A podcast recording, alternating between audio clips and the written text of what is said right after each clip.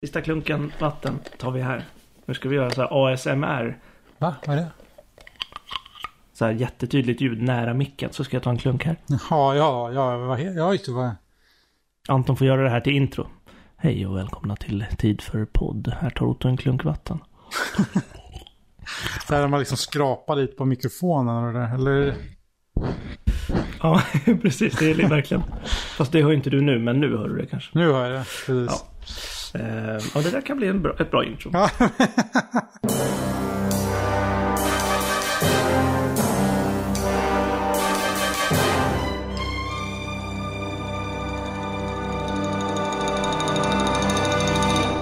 Jajamän! Nu är vi tillbaka i eh, Tid för podd.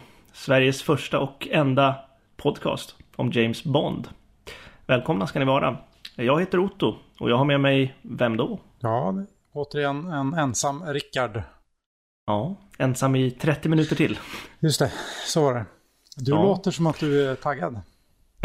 Ja, men ska man snacka musik så, och podda så blir man taggad. Jag vet inte vad det är. Jag har haft eh, riktig skitvecka. Jag har mått dåligt eh, rent psykiskt. Eh, som man gör ibland. Det blir mörkt, tomt i, i kroppen. Liksom. Ja, men det är ju också väldigt sk- sk- skumma tider. Och det hjälper Ja. ju inte att det plötsligt så ställs klockan fram och så är det svinmörkt redan vid fem eller vad fan det är. Sånt händer ju varje år. Men nu har vi också en pandemi på halsen. Och det står mig fan uppe i halsen. Bokstavligt talat. Ja, Hur är det med dig? det är bra. Eh, jag var ju och tittade på From Russia with Love igår på Capitol. Just det. Eh, det är en fin film. Fin liten film. Om ett litet tåg. Så är det. Ehm, Om ett litet tåg. ja, det är liksom... Ja, det är det. Alltså he- hela sekvensen från att Bond kommer till Istanbul tills att de kliver av Orient Expressen är ju... Äh, man är som naglad eh, i filmen. Det är fantastiskt. Ja, jo det var ju... ehm, ehm, ja, vi spelar ju in det här på en uh, onsdag det väl. Så eh, det var ju alltså i tisdag som Rickard var på bio. Om ni vill, om ni vill notera era Tid för podd-kalendrar som jag Precis misstänker att ni vad har. vi håller på med. Eh, ja, precis.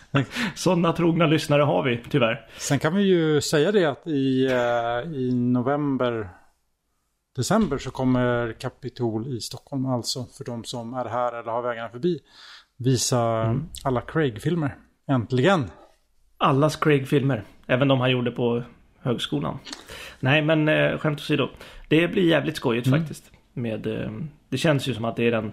Om man bara ska göra en uppladdning och inte ha ett helt maraton så är det väl de fyra man ska se Ja. inför Craigs sista. Verkligen. Och på tal om eh, Bondnyheter och Craigs sista film. Så ehm, har det ju faktiskt eh, kommit lite nyheter innan vi hoppar in i avsnittet. Eller lite nyheter. Ett, Lite rykten. rykte är det väl. Mm. Ehm, om att eh, lite streamingtjänster Netflix och Apple TV de, hade, de har varit inne och ehm, budat på um, streamingrättigheterna. Och MGM vill ha 600 miljoner dollar. Medan de var, det har figurerat siffror mellan 200 och 400 som de ville erbjuda. Mm. Eh, Allt detta är rykten men eh, MGM sa nej då, då eftersom de inte fick det de ville ha. Nej. Vad har du för tankar och tycken kring detta? Ja, men det är väl inte så konstigt. Jag menar, det har ju liksom figur, eh, figurerat länge i media att det går otroligt dåligt för MGM. Vilket ju har gjort jättelänge och det är helt otroligt att det där företaget fortfarande existerar. De har ju liksom typ gått i konkurs två gånger eller någonting. Eh, Jag fattar inte hur ett företag kan komma tillbaka efter att ha gått i konkurs. Inte det slut då? Eller? nej, man kan ju rekonstruera och liksom betala av Ja, skulder. jo. Ja, jag, jag vet. Och MGM, det är ju...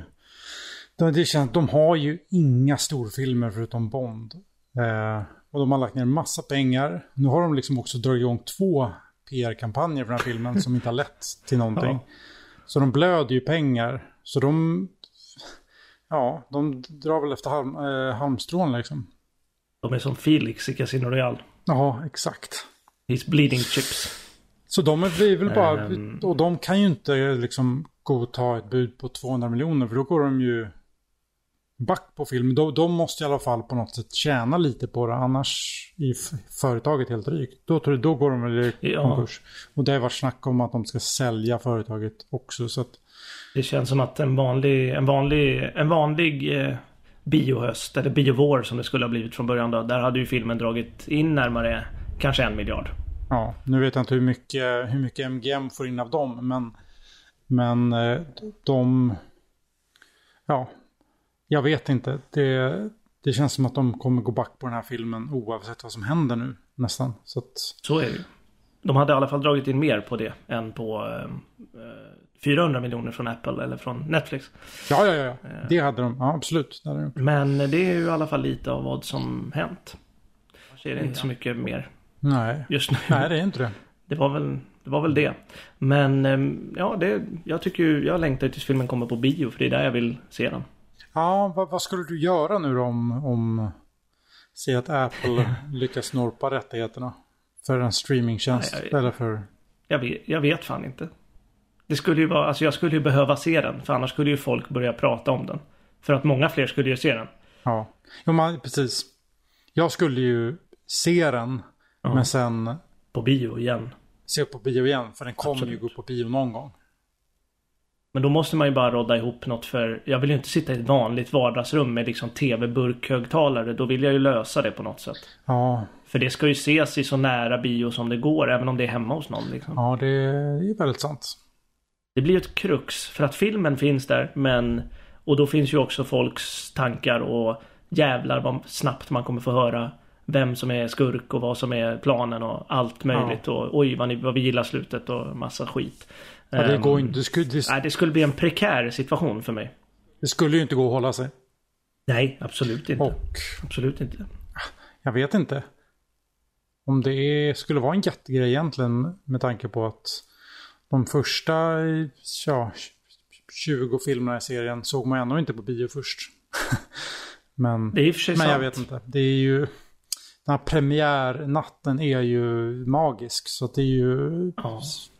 Ja, hade varit synd att inte få uppleva det. Just den där känslan av ny film på bio också. Mm. Jag tycker det är mycket lättare att se, ja men som vi såg The Living Daylights i London till exempel. Det var ju liksom, ja det var väl häftigt men det var ju ganska rackig biograf också. Ja, Men, ehm, rackig publik också. ja, det också. Men, men, men, ja vi var ju där. Men det var ju, ehm, nej men det, det var ju så här, det är ju inte alls samma sak som, som det var att se Skyfall på bio. För den såg man ju första gången på bio. Det blir liksom, Jag vet, det är ju något speciellt. ja. Men, ehm, ja, nej, det är, ehm, det, jag hoppas att det blir bio direkt. Och att man får gå på bio, eller får får man ju, men att man kan och vill och att många vill. Att det här eh, blåser över. Det kommer ju säkert inte göra det men på ett tag. Men ehm, Nej, och precis. Vad händer då när vi sitter i liksom mars och det visar sig att biografer fortfarande inte har öppnat? Alltså, hur länge Nej. kan de hålla på och skjuta upp den? Det är det jag... nej, jag, är- jag är ju jag är nästan övertygad om att filmen inte kommer i april. Ehm, Hur det? Ja, jag, jag tror det. För att det så, så mycket kommer nog inte förändras nu om den... Om vi tänker att den andra vågen är vi kanske i nu eller i början av nu. Mm. Utan att vara någon epidemiolog. Så får vi tänka att den första vågen var ju där i mars, april. Mm. Och då är vi där vi är nu i november. Och då tänker jag att, ja hur långt är det kvar till april? Ja, men det är väl på, på håret att det blir i april. Så att, om det tar lika lång tid förutsatt såklart. Men eh, det är bara mina lekmannamässiga spekulationer. Men jag vågar inte lita på att filmen kommer i april. Nej. Nej, det är... Mm. Men eh, vi kan väl hoppa in i dagens avsnitt. Det tycker jag. Och två filmer som eh, har kommit, garanterat. Ja. De är ute redan.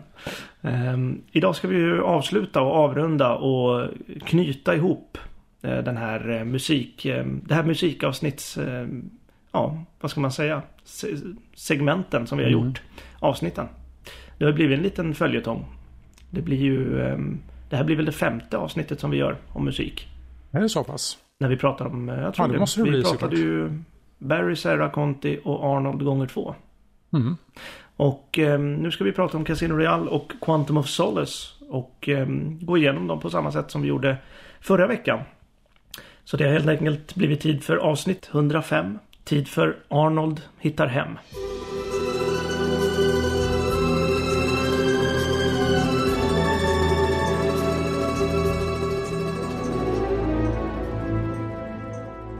Kan väl helt enkelt eh, börja med att prata Classic Bond. Ja. Och för många är det ju här, är ju Casino Royale framförallt väldigt Classic Bond. Eftersom den ja, är väldigt trogen en Classic bok. Ja. Ehm, Om man säger så. själva, ja, det är en fascinerande film på många sätt. Ja, Och ett fascinerande soundtrack på många sätt. Verkligen. Ehm, och det som är häftigt tycker jag med Casino Royale är ju att eh, det är liksom hela soundtracket är har liksom alla DNA som behövs i ett Bond-soundtrack utan att faktiskt använda eh, Bond-temat förutom ja, precis på slutet.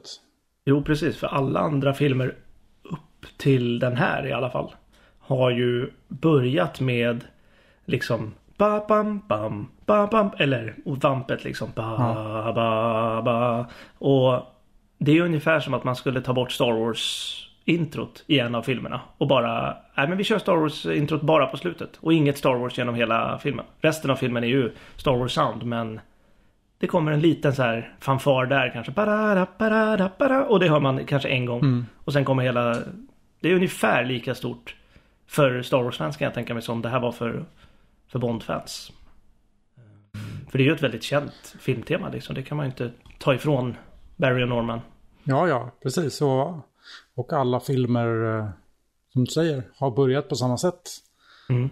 Eh, och plötsligt så får de idé att eh, testa något helt annat. Och ja, det, det, vi kan ju säga det direkt. Det funkar. Det gör det verkligen. Att Jag fick lite flashbacks till, jag tror det var du som pratade om Ken Adams design till mötesrummet i Thunderball. Alla mötesrum ser likadana ut. De har ett stort rum, stort bord. Så jag tog bort bordet. det, är, det är väldigt roligt sagt. Men det är väldigt kul. Alla Bondfilmer har ju liksom, de är stora och har Bondtemat. Så jag tog bort Bondtemat. Det, ska, det är typ lite samma sak. Eh, ja, det här är alltså film, Bond-filmernas mötesrum i Thunderball. Nej, eh, mötesrummens Thunderball-mötesrum då kanske. Men eh, nog snackat om mötesrum. Nu ska vi lyssna på lite musik. Och eh, Gun Baron i Casino Royale och Quantum of Solace. Eh, de låter ju väldigt olika faktiskt. Ja, kan man ens... Ja. Nej. Det är ju ingen, det är Alltså- ju ingen musik i Casino Royale.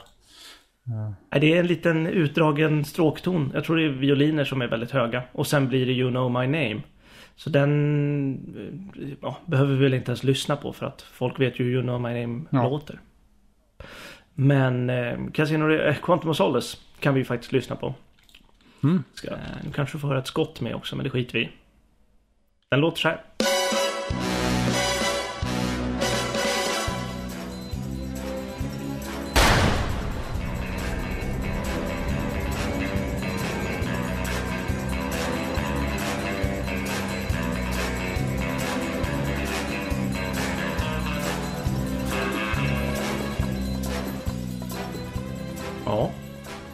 Där, det där är ju bra. Det är väldigt bra. Det är väldigt, jag, det var länge sedan jag hörde den. I och för sig såg jag ju filmen för ganska nyligen sen, men, eller för ganska, jag såg ju filmen ganska nyligen heter det. Men jag tänkte på det först nu att jävla bara bra stunds han har i det. Arnold alltså. Men man blir också lite förblindad av att själva gunbarreln i sig är ganska dålig. Ja, verkligen. Då hinner man inte tänka på att musiken är bra. Ja, den är ju snabb också. Den går ju över, den är ju över väldigt snabbt. Den är ju jättespeedad. Ja, det är jättekonstigt. Eh, Men musiken är ju... Alltså det är ju tillbaka till en riktig sån klassisk gunbarrel. Ja. Eh, Ja, sen ligger den där den ligger, vilket också. Ja, jo. Men Det är ju, ja. Musikmässigt är det ju tillbaka till en klassisk, alltså nästan Connery. För det har ju inte varit elgitarr som spelar. eh, Ja, det är väl i License to Kill visserligen. Ja, men den är ju verkligen... Men en klassisk gun barrel med ding ding ding ding ding Det är ju visserligen med också i License to Kill. Men en klassisk med gitarr. Mm. Är ju liksom. Då får man ju gå tillbaka till Diamonds of Forever för att hitta den. Tror jag i alla fall. Om det inte är Live and Let Die kanske. Men Live and Let Die är också lite annorlunda. Kan det vara så länge sedan? Ja, den är ju funkig. Ja, det kanske är så länge sedan som jag fått en sån riktig... Jag tänker i och för sig om Die Another Day hade elgitarr. Nu pratade vi om den för en vecka sedan. Men... Ah, vi säger att det är Diamonds of Forever för att det är kul. Okej. Det var länge sedan. Ehm, ja. Nej men det, jag håller med dig. Det är något. Vi pratade om det nyss när vi fick höra. Eller nyss för en, en och en halv vecka sedan du och jag kanske. Om ehm, ett spår från No Time To Die som släpptes.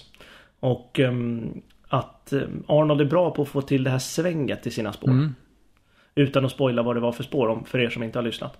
Men ehm, det, det, Zimmer är väldigt eh, rak liksom.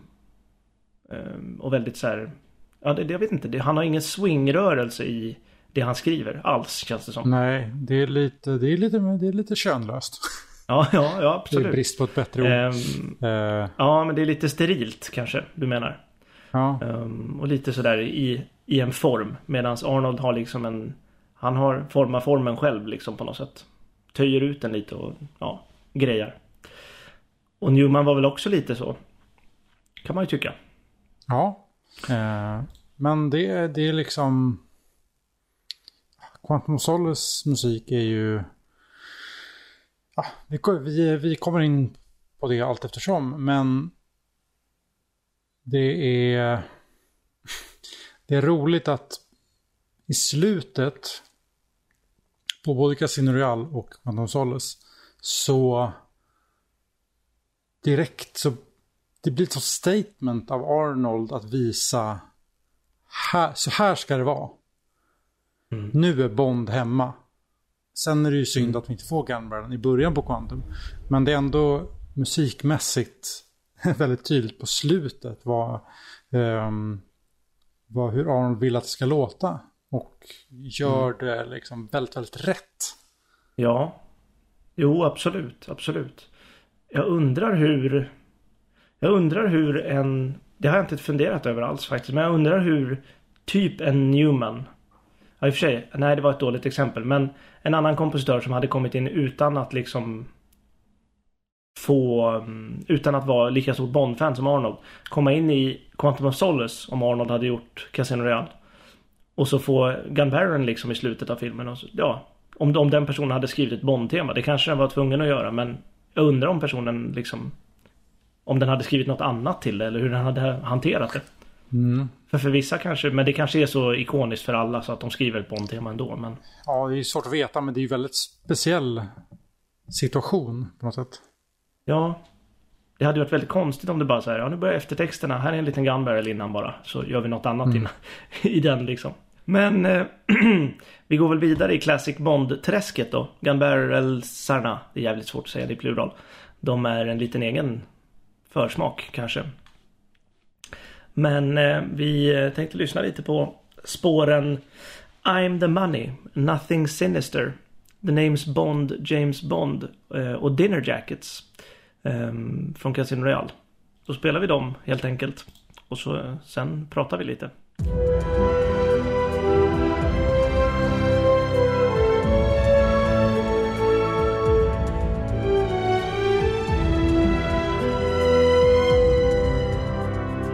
Men det, det är ju... Mm, jag menar, vi eh, hyllar ju ändå musiken till Tomorrow Never Dies ganska mycket.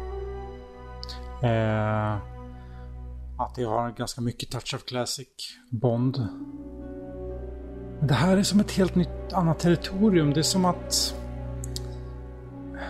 Det är, det, är, det är väl någonting med filmen också som har gjort Arnold taggad. För han, det är ett helt annat sound. Han är på ett helt annat humör. Det är så... Det är så fylligt och så liksom lush. Vad heter det på svenska? Det är liksom så fylligt och vackert och han får in You Know My Name-temat både som action-tema och som ett vackert tema. Och... Jo, absolut. Absolut. Jag, jag tycker också att det påminner om eh, Smetarnas The Moldau Mm, ganska mycket. mycket. Eftersom de är i... De spelade väl in i Tjeckien men det ska ju vara i eh, Moldavien. Eller Montenegro menar jag. Ja, ja, exakt. Ehm, och han var ju tjeck. Om jag inte är helt ute och cyklar. Ehm, och floden flyter genom, ja säkert genom flera länder. Men Tjeckien, den är ju väldigt känd där liksom. Men... ehm, Och ja, nej. Så det, jag vet inte. Det är som en, en mognad i Arnold som har kommit fram där. Han har liksom evolvats, utvecklats på något sätt. Levlat upp. Verkligen. Ja, men det är ju... Jag menar, vi har ju redan försagt oss i titeln vad vi tycker. Ehm, Ja. Men det är ju... Det är som att Arnold har följt med Bond-serien i sig. Bond-serien gick ju liksom från 90-talet att vara ganska enkel underhållning. Eh, till Casino Royale eh, som är som försöker vara något mer. Det är ju fortfarande liksom biofilmer som ska vara underhållning. Men det finns, det finns mer där liksom vad filmen handlar om och vad Bond är som karaktär. Och Arnold har liksom följt med det och mognat tillsammans. Ja, ja, verkligen. Jag tycker också han får in just You know my name så otroligt bra i den här filmen. Genomgående. Ja men det är ju det, är det som är så fantastiskt med Casino Royale att man tänker inte på att Bond-temat inte är där. För att Nej, nej, vi får vampet. Mm. Ja, ja, det är väldigt mycket där. Ja precis, vampet är ju där och det är det han liksom utvecklar lite mer och mer. Eh, han hintar ju liksom tydligare och tydligare till det ju längre filmen går. Eh, och det passar så snyggt med You know my name som tema vilket gör att jag saknar inte Bond-temat. Vilket är ju helt sjukt i en Bond-film egentligen. Ja, jo, jag, alltså jag, jag håller med dig. Eh, jag tycker att det är just varför det lyckas är ju för att han, eh, han har liksom tagit Bonds musikens DNA liksom. Och det är ju inte Bond-temat i sig utan det är ju liksom, ja men det här som du sa, det lush, orkestreringen och eh, harmoniken i, i mångt och mycket liksom. Inte så mycket rytmik som känns Bond utan det är mera harmoni, harmonier och, och sound och klanger liksom som, som känns Bond. Och också ja, men, vissa så här tongångar. Det är väl, innefattas väl i harmoniken. Men mera det för mig nästan. Att det liksom så här mm, ett moll maj 7 utan att bli liksom för eh, teoretiskt lagda men mycket liksom moll, mycket moll, moll-dur, eh, eh, vad ska man säga? Moll, moll-dur, inte bara dur utan det är väldigt mycket och mycket jazz, eh, liksom färgningar också på både moll och, durackorden. Um, vilket gör det mer intressant tycker jag överlag men mer bondskt här. Ja, absolut.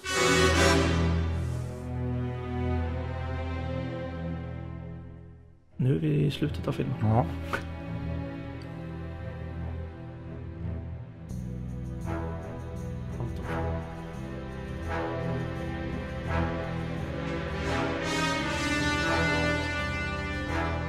Måste ju varit en jävla känsla i biografen.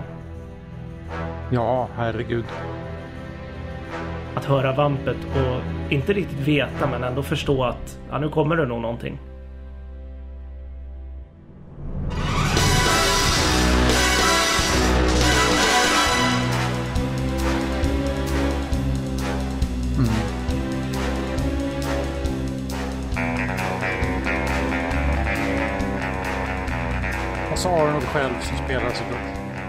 Har faktiskt gjort sitt yttersta för att eh, verkligen plocka känslan från original om temat fast göra det liksom på på ett 2000-tals sätt. Ja, Och absolut. det får man ju inte säga att han lyckas otroligt bra med. Verkligen. Jo, jag håller med.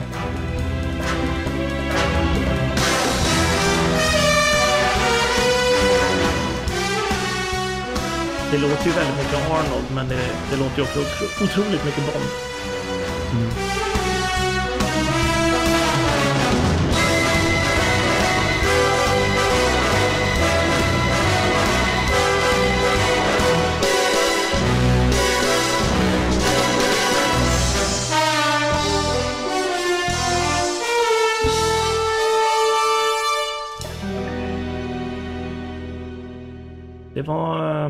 Classic Bond från eh, Casino Royale. Ja, och det är som sagt bara några, några exempel. Det är ju hela soundtracket är ju på många sätt classic Bond. Ja, verkligen. Verkligen. Jo, men jag håller med. Det är ju... Det är svårt att... Ja, vad ska man säga? Det är svårt att liksom... Inte tycka något annat egentligen, tycker jag. Förutom de som tycker att det bara är crash, boom, bang hela tiden. Men Ja, och vissa kanske tycker dem. att det är tråkigt att Bond-temat inte är där, men... då har ni 20 andra filmer att titta Ja, på. men det, det finns någon liksom fräschör över det hela. Och med tanke på hur välskriven musiken är i övrigt. Alltså det, jag, det är svårt jag också. Vad har vi för Bond-filmer som har väldigt lite Bond-tema i sig? Mm. Ja, jag tänkte spontant säga License to Kill, men sen kom jag på att... Fast det är ju det, det är ju inte så mycket Bond-tema i den. Men, men när det är där så är det jävligt mycket Bond-tema. när det liksom är fiska flygplan och surfa efter flygplan och mycket flygplan där. Men det är det... Det är väldigt tydliga Bond-teman i den filmen ska jag Ja. säga. Spe, Goldeneye kanske? Goldeneye har i alla fall en actionsekvens som är väldigt tydlig. Spectre är väl, Spectre är väl väldigt fattig alltså? Ja, Spectre är fattig överlag. Ja, men är inte väldigt fattig på banan. Alltså Skyfall, Den är med i början. Där när han Ja, går på det. taket. men Men annars är det ju det är inga Bond-teman. Jo, det är ju i slutet när de där trumpeterna går så jävla högt utan något understöd. ja, jag vet, det är väldigt konstigt. helt galen. Det var inte så snyggt faktiskt. Ehm, men det är ju... eh, det är liksom... I Spectre och Skyfall så tycker jag ju att det saknar jag ju verkligen Bond-temat. Men det är ju också för att filmen, eller musiken i övrigt, påminner inte mig om Bond. nej, nej, nej, verkligen inte. Men här saknar jag ju inte det av en anledning. Att musiken andas Bond konstant ändå. Ja, Jo, jag håller med. Det känns som att de vi har pratat om tidigare, de har ändå försökt de tonsättare och kompositörer vi har pratat om, Conti och, och Serra i framförallt då, då. De har ändå försökt, de har gjort sin grej men de har ju också använt Bond-temat ganska, ganska mycket kan man ju tycka. Och då kan man på något sätt ändå acceptera det och försökt att liksom göra Bond. Medan Newman, han kanske gör det på utvalda ställen men som övergripande tänk så har han ju inte tänkt nu ska jag försöka fortsätta i den här formen som Barry Arnold och, och de andra har stöpt och stöpt sina saker ur och i framförallt. Och det kan man väl tycka vad man vill om men det gör ju kanske att jag i alla fall inte tycker att det låter lika mycket Bond. Nej. Precis. Så ska man göra det ena så måste man ju Ska man inte göra det ena så måste man ändå använda Bond-temat då tycker jag. Om man inte ska göra soundet. Eller ska man inte använda Bond-temat, ja men då kan man använda Bond-soundet. Liksom. Ja, precis, det blir ju Eh, så, ganska ja. tomt eh, utan någonting av. Ja men precis, för då låter det ju som Alltså då kan det vara i Då blir det liksom mycket bredare. Då kan det vara i vilken film som Mm. helst. Utan att, utan att liksom racka ner på Newmans musik. För han skriver väldigt bra musik men Då blir det mera generiskt. Utan då blir det mindre Bond. Ja. Eh, Så är det. Eh, Vi har ju en Bondfilm som heter Quantum of Solace också som kom efter Casino Royale. Och eh, då har vi ju spåren Talabone, Field Trip, Oil Fields. Och de låter så här.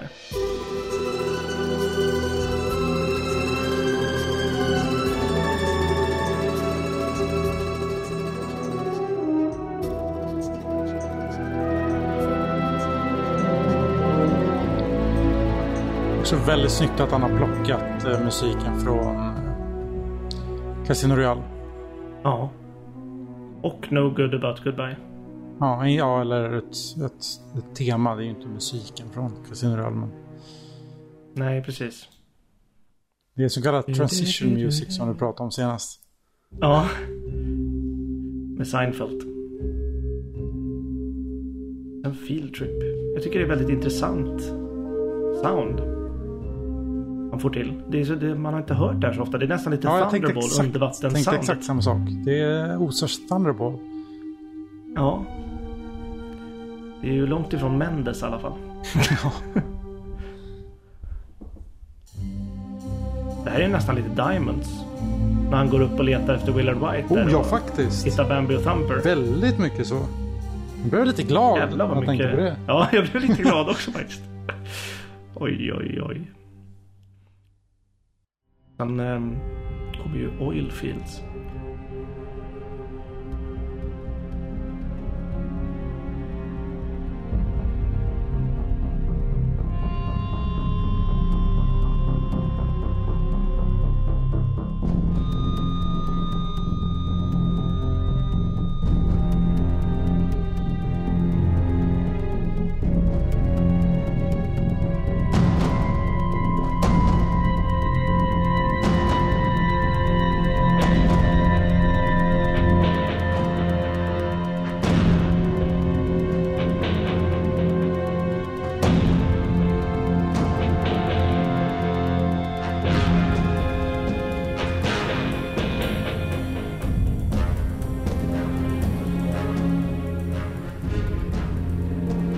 Besviken jag blev när det här kom och jag trodde jag skulle få ett fullfjädrat Bond-tema. Så fick jag bara vampet igen i lite fylligare utsmyckning.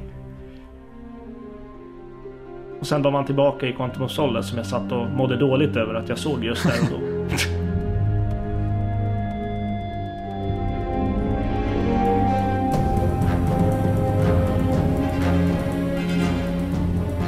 Men det där tycker jag är snyggt faktiskt. Jag gillar det där. Ja, det, ja, men det är väldigt, väldigt snyggt. Visst, det, som du säger, det är ju bara vampet, men... Ja, det är väldigt, väldigt snyggt. Det är det. Verkligen.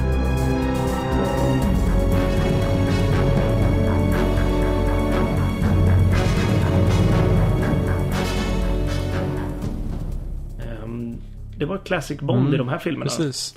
Det kommer väl lite mer Classic Bond. Classic Bond innefattas ju egentligen i allt som jag sa när vi pratade om, eller när jag pratade om vad jag tycker är Bond. Mm. Harmoniken och soundet och klangen. Så det kommer ju återkomma här i nästa kategori till exempel. Men Quantum, Quantum Solace är ju... Det är ju också fascinerande musik. Eh, det är, egentligen så är ju liksom soundtracket mindre bondigt än Casino Royale. Mm. Men visst, det är inget soundtrack som jag kanske lyssnar på jätteofta, men det är det är så himla genomtänkt och så snyggt. Jag tycker det funkar så bra med filmen. Eh, Det gör det. Det ska jag ge det faktiskt. att det att jag är liksom jag är väldigt, väldigt svag för det eh, soundtracket även om jag inte riktigt köper den här att det är så lite Bond-tema igen i en Bond-film. Det är, nu finns ju ingen anledning för det i den här filmen egentligen. Nej. Nej, det är ju lite mindre befogat här. Även om jag, jag kan förstå att, att det är... Jag kan, jag, jag, kan, jag kan ändå förstå att Gun Barrel är i slutet här. För att Bond är liksom... I och för sig så är han ju Bond i Casino Royale också i slutet där. Men det känns som att story-arket över Casino Royale och Quantum of Solace knyts ihop med Gun Baron. Men jag hade ju inte, jag hade ju inte liksom ställt mig tvärt emot att ha Gun Baron i början i Quantum. Det är en svår fråga tycker jag. Men jag, jag förstår verkligen vad du menar med att Bond-temat är ju ja men nästan mer uh, uteblivet här än vad det var i Casino Royale. Även om man inte hörde lika mycket av hela Bond-temat i Casino Royale. Men det känns som att det inte är lika mycket av det här på något sätt. För det maskeras mycket mer i ja, men det här nya soundet som han använder. Lite nya i Quantum of Solace Mm. i alla fall. Ja, precis. Han smyger mer med Mhm. Bond-soundet på något sätt. Ja, absolut. Jag tycker Quantum of Solace är alltså... Det är typ så jag vill ha Bond-soundet även idag. Så som det är i den filmen. Genomgående nästan. Mm. För det har ju inte åldrats, alltså nästan alls. Tycker jag. Nej, verkligen inte. Jag menar det är orkester, det är visst det är lite, tek- te, liksom, lite elektronik och så men det är ju eh, långt ifrån, det har ju långt ifrån åldrats lika mycket som det som kom bara sex år innan i Die Another Day. Nej, verkligen. Och det har ju åldrats nästan bättre än Skyfall. Tycker jag. Ja, ja men nästan, nästan. Det här är ju liksom, ja när vi kommer till actionmusiken just så är det ju både Casino Royale men framförallt Quantum. Det känns ju som... Mm. Det känns jättebra. Verkligen. Eh, Men det kan vi väl ta då. Mm. Eh, Nu ska vi gå in på den här lite obskyra, eller obskyra, men den här lite eh, svävande, flummiga, oklara kategorin vackra teman. Som vi väl skrev om till lite romantiska teman kan man väl säga. Ja, det är väl rimligare. Ehm, så vi eh, börjar väl i Casino Real i vanlig ordning. Och spelar Solange, City of Lovers och eh, Vesper.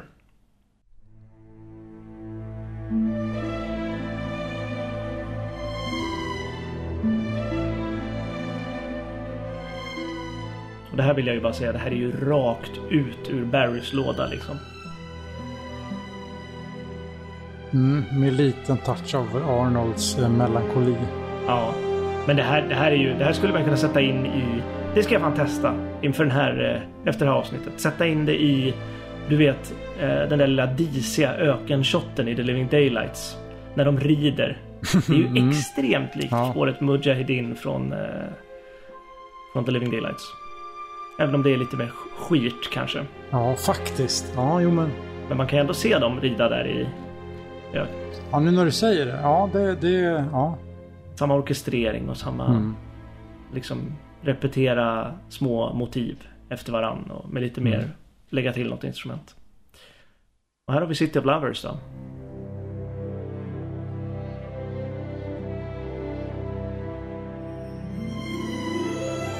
Han gillar de där harpuppgångarna.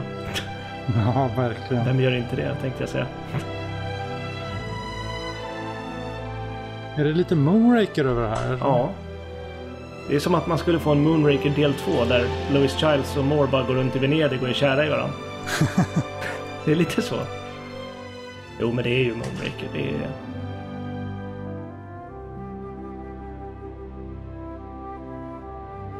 Ja, det är väldigt snyggt det där med altflöjt alltså. Är det ens altflöjt? Kanske inte är.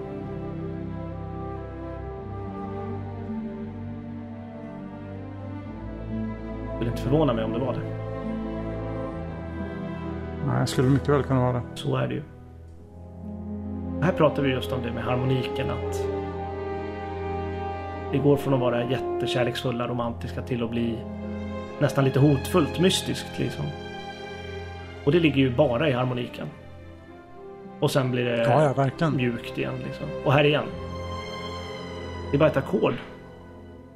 Mm. Det är väldigt, väldigt mycket som ligger i just harmoniken. Alla kan ju skriva en bra melodi liksom. Men nästan alla. Men finns det inte något bra ackompanjemang och ackord under det så är det väldigt... Det blir ju ganska trist snabbt. Mm. Och Arnold jobbar ju nästan mer med det än vad Barry gjorde, känner jag spontant. Jo, absolut. Det kan jag hålla med om. Eller alltså, jag får känslan av att Barry är mer... Och det är, jag tycker inte att det är något negativt egentligen, men att han kan vara lite mer rakt på sak. Absolut. Lite mer tydlig i sin musik vad, eh, ja, vad som är vad. Det, det håller jag med om. Här kommer Vesper kan jag säga också. Sen kan det också... ehm, sen kan det också det vara för att den här filmen kräver Ja, mer. jo. av- Än vad You Only Live Twice gjorde. ja. Även om You Only Live Twice var ett dåligt exempel. För det är otroligt fina melodier och Ja, harmonier. ja, det, det, Men det känns som att- det, känns som att. Barry dock jobbade lite mer med rytmiken. Och lite taktarts... Eh, lite olika Ja, taktarter. För. Arnold är ju väldigt, inte Mm. väldigt mycket men hyfsat mycket ändå. Det känns som att Arnold eh, är mera 4-4 än vad... Fyra fjärdedels takt än vad Barry var. Arnold... Ja, Arnold gör inte liksom, leker inte lika mycket med, med olika ryt, ryt, rytmvarianter. Figurer liksom. Nej, precis.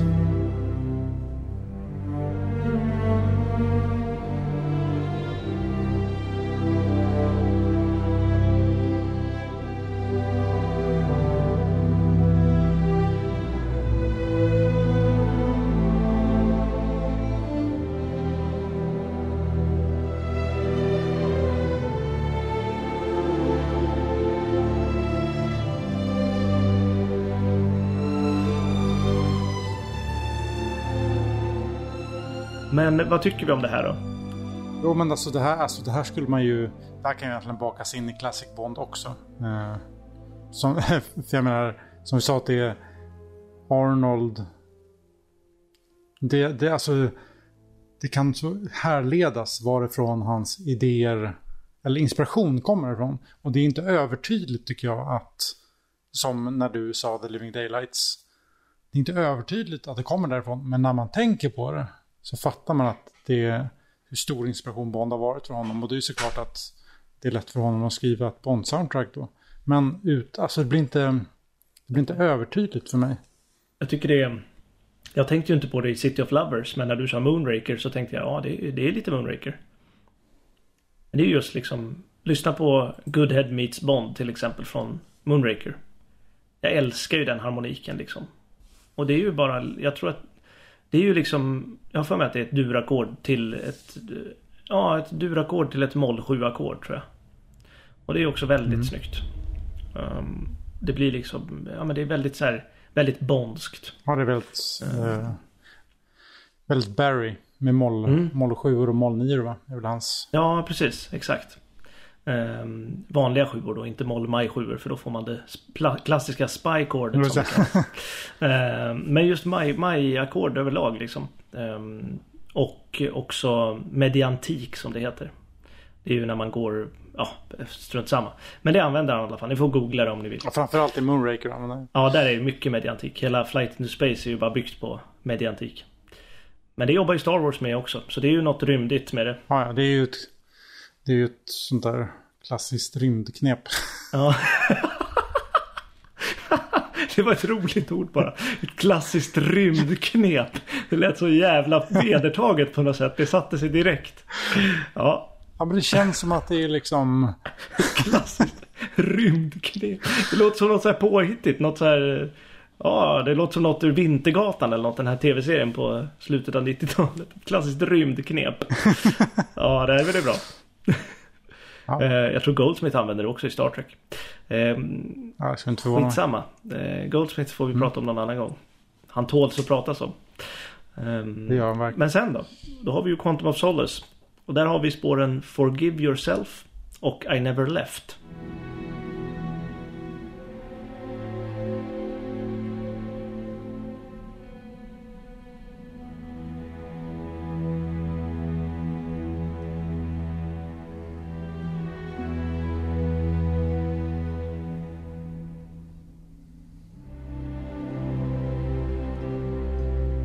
Det är väldigt snyggt alltså. De små vändningarna alltså. Ja. Men det är ju... Det är det jag tycker så häftigt med Quantum Solace. Eh, som är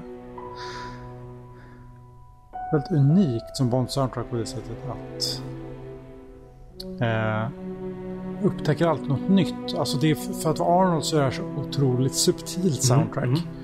För att både vara Arnold och att vara Bond. Ja, det här borde man ju spela uh. för folk, ursäkta att jag avbryter, men för folk som säger att allt han skriver är crash boom bang. Det här är ju fan motsatsen till crash boom bang. Ja, det är, äh, det är väldigt, väldigt snyggt. Och att han slänger in Vespers tema och kör på det genom den här filmen också. Mm. Ja. Ja. Och det är liksom vid första anblick så kanske man inte tycker att den här, det här soundtracket är så spännande och det är väl därför som heller kanske inte jag lyssnar på det så ofta för att det är inte så direkt tilltalande. Vill jag höra Bondmusik då kanske jag sätter på Secret Service eller Limlet Eye eller Living Daylight. Alltså någonting som mer tilltalar direkt till Bond. Ja. Eh, men det här är, är, är ett helt annat typ av soundtrack. Det det är också som är väldigt fantastiskt. Mer. Mm. Här är ju I Never Left också. Mm. Det här osar ju Barry.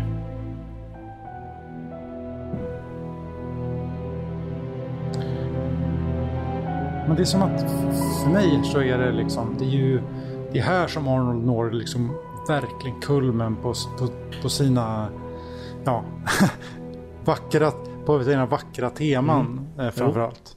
Och sen får han inte göra något mer. Det är jävligt synd. Jag hade så Nej. jävla gärna sett honom ja. göra Skyfall och se vad han gjorde då. Dels efter fyra år. Mm. Men också för att han avslutade med det här. Och med Casino mm. Royale och Quantum i, i backspegeln bara så absolut, gör Skyfall också för fan. Typ så känner man ju då. Men det hade varit väldigt intressant att se honom liksom komma tillbaka väldigt varm i kläderna ändå. Och göra Skyfalls pre-title och hela den storyn och M's död och ja, det mm. hade varit eh, ja, det känns som en film som hade passat Arnold också. I, som hand i handske när den filmen liksom Ja men när Quantum hade kommit och han hade ändå fått ett väldigt djup och en tyngd i de här två soundtracken. Jag tycker nästan Quantum är mer, ja. har mer tyngd, emotionell tyngd liksom. I musiken. Ja, det skulle jag också säga. Um, uh, ja. Jag tror att jag hade... Jag tror jag hade gillat Skyfall lite bättre som film med ett liksom gediget Arnold soundtrack till. Ja. Alltså... Jag har liksom... Jag bara erkänna att musiken är så otroligt viktig. Alltså jag... Eh, nej men jag, jag, tror inte att det är en slump att de, många av de filmer som jag i alla fall personligen håller, håller väldigt, väldigt högt också har bland de bästa soundtracken. Ja. Jo. Alltså det är musiken i film och för mig i Bondfilmer är så extremt viktigt. Ja. Jo, absolut, absolut. Jag brukar ganska ofta Ja men det, det du kanske menar i Bondfilmer men i film överlag också kanske. Ja, men liksom framförallt i Bondfilm. För mig då mm. såklart. Jo, för jag har ju Jag har ju samma tänk om Bondfilmer också. De, de som ligger liksom Topp 5 för mig har ju liksom några av mina favoritsoundtracks och scores. Men även i film liksom. Tittar man på min topp 10 eller topp 20 favoritfilmer så är musiken oavsett om det är originalmusik eller om det är eh, liksom eh, låtar skrivna till filmen eller vad det kan vara. Liksom ett, ett riktigt soundtrack i ordets rätta bemärkelse när det bara är ihopplockad musik. Även om det liksom är, ja men Scorsese jobbar mycket med sånt, att det bara är låtar egentligen. Men som ändå eh, påverkar filmen väldigt mycket. Till exempel i Goodfellas om du har sett den, där är det mycket så här tidstypisk musik. Mm, nej, jag har inte sett den faktiskt. Nej, den borde du se, den är bra. Men där är det ju väldigt mycket så här, du vet, maffia, jazz och skön så här 50-tals, eh, ja men Everly Brothers och Buddy Holly och den typen av stuk liksom. Um, och det är många av de filmerna, nästan alla har, och samma är det med spel för mig, tv-spel. Där är liksom musiken är ofta några av mina favoritspel soundtrack när det är mina favoritspel. Till exempel. Mm. Så det är ju, uh, Grim Fandango till exempel som du har spelat. Alltså både, du har inte spelat spelet men, eller det kanske du har, men du har spelat musiken. Nej det har jag faktiskt inte, men jag har spelat delar av musiken, absolut. Um, så det... Otroligt rolig musik. Ja, den är väldigt sådär jazzig och skön. Det rekommenderar jag. Mm. Grim Fandango. I både spelet och musiken faktiskt. Um, men ja, nej, det, musiken är väldigt viktig. Jag brukar alltid säga det till de som inte, det finns inte så många som tvivlar på det, men jag brukar alltid säga det. Testa att plocka bort musiken från en film. Och titta på en hel film utan musik. Då lovar jag att den känns mycket längre. ja. uh, typ ta bort musiken ur hajen. Då är det ju bara en naturdokumentär med lite animatronic haj i slutet. Det är ju liksom ett shot. Det är ju ett shot på, det är shot på vatten liksom. För man ser ju inte hajen så ofta. Ja. Men jävla vad folk inte vill bada när de hör musiken till. Nej. Det är ju, ja, det är intressant det där. Jag skulle kunna prata hur länge som helst om musiken. Men det ska vi inte göra. För nästa eh, del, segment, är ju de eh, också lite svävande eh, epitetet lokala tongångar. Eh, ja, här, här är det inte lika mycket av den varan. Nej, Arnold eh, hade lämnat den akustiska gitarren hemma. Eller han i Saigon, jag vet inte. Men någonstans. Att den dyker upp i Bolivia va? Ja, det, det gör den ju. Eh, det är sant faktiskt. Vi har ju, båda de här är från Quantum faktiskt. Och det är Bond in Haiti och Bolivian Taxi Ride. De styckena låter så här. Ska vi se om vi hittar någon Ricky Martin liknande referens i det här då.